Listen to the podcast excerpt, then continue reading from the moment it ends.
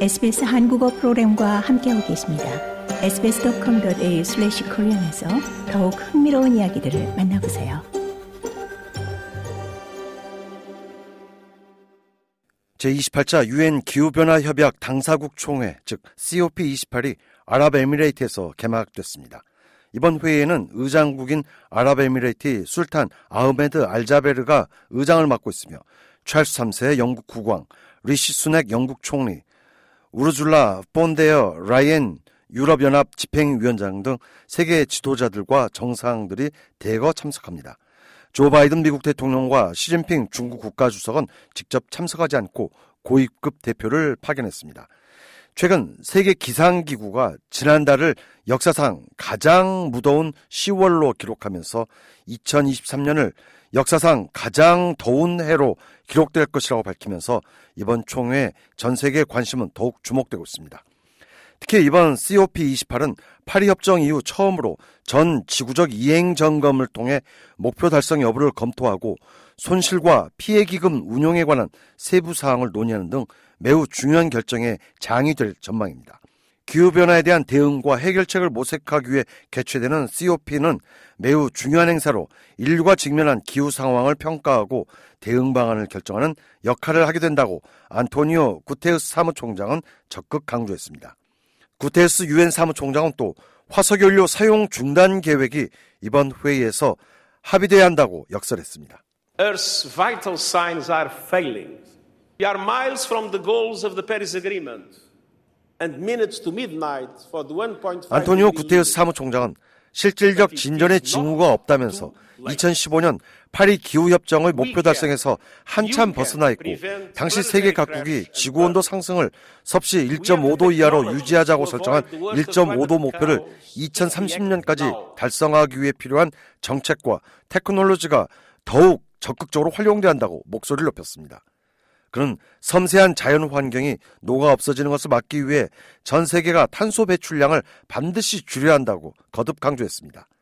한편 유럽연합의 우르줄라 폰데어 라이엔 집행위원장은 유럽연합 회원국들은 2030 목표 달성의 본 궤도에 진입했다고 주장했습니다. This COP can make history. Last spring, the European Union launched a call to triple 우르줄라 폰데어 라이엔 EU 집행위원장은 이번 COP 회의를 통해 역사가 쓰여질 것이라며 긍정적 반응을 보이면서 유럽연합은 2030 목표 달성을 위해 재생에너지 생산량을 3배 늘리고 에너지 효율성을 2배 증진시키고 있다고 강변했습니다. 한편 이번 회의 개막과 함께 온실가스 배출량을 대폭 줄이기 위한 대규모 재생에너지 설비 확충 협약에 전 세계 117개 국가가 참여 의사를 밝혔습니다. 의장국인 아랍에미레이트는 2030년까지 재생에너지 설비를 3배로 확대하는 협약에 지금까지 117개국이 참여 의사를 밝혔다고 언급했습니다. 이 협약은 COP28 의장국인 아랍에미레이트와 미국, 유럽연합 등을 중심으로 이번 총회에서 추진하는 협약입니다. 마즈드 알 수아이디 COP28 사무총장은 이번 협약으로 좀처럼 사용량이 줄어들지 않는 석탄으로부터 전환을 이뤄낼 수 있을 것이라면서 이와 병행해 선진국을 중심으로 민간 기업의 투자 기금도 조성될 것이라고 발표했습니다. Today the UAE His Highness President uh, Sheikh Mohammed bin Zayed Al Nahyan announced the launch of Altera, a catalytic climate vehicle with an emphasis on the global south. 마즈드 알 수와이드 사무총장은 민간 기업의 투자 기금은 향후 기후변화 대책의 큰 동력이 될 것이라며 민간 기업의 투자를 늘려 테크놀로지의 혁신과 기후변화 대책의 장벽을 제거할 것이라고 밝혔습니다. 개최국인 아랍에미레이트와 유럽연합 등은 이번 협약의 내용을 이번 총회 합의문에 넣기를 희망하고 있습니다. 합의문의 협약 내용을 명시하려면 약 200개에 달하는 국가의 동의가 필요합니다. 그러나 중국과 인도 등 양대 온실가스 배출량 최상위 국가는 이 협약 참여 여부에 대한 의사를 아직 밝히지 않고 있는 상황입니다. 리시 수넥 영국 총리는 영국도 최선을 다하고 있다고 강조했습니다. The UK is already one of the largest global climate donors and we're tripling our adaptation finance.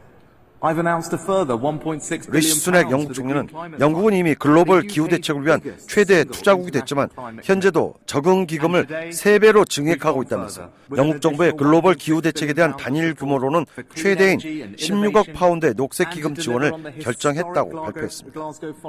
반면 영국의 야당인 노동당의 키어 스타머 당수는 목표는 분명하지만 전 세계적으로 목표 접근에서는 멀어지고 있다고 경고했습니다. And that is why so many people have come here to COP to have the discussion about what further steps we all 영국의. 키어 스타머 야당 당수는. 이런 현실적 문제 해결 방안을 논의하기 위해 이번 COP leadership 총회 from the United 역대. 최다 대표자들이 참석하고 있고 공동의 노력 도출을 위해 영국이 좀 더 확고한 글로벌 리더십을 보여야 한다고 주문했습니다. 한편 기후변화에 취약한 국가들은 재생에너지 설비 확충만으로 기후변화에 제동을 걸 수 없다면서 화석연료의 전면 퇴출이 필요하다는 입장입니다. 안토니오 구테우스 사무총장 역시 화석연료의 전면 퇴출의 중요성을 개막 연설에서 강조한 바 있습니다. 한편 미국은 이번 COP 총회를 통해 지구 온난화 주범 중 하나로 석유와 천연가스 산업에서 많이 배출되는 온실가스인 메탄을 향후 15년간 80% 감축하기로 했다고 발표했습니다. 미국의 마이클 리건 환경보호청장과 알리 자이디 대통령 국가기후 고문은 아랍에미레이트 두바이에서 열린 유엔 기후변화 협약 당사국 총회에 참석해 이 같은 계획을 발표했습니다.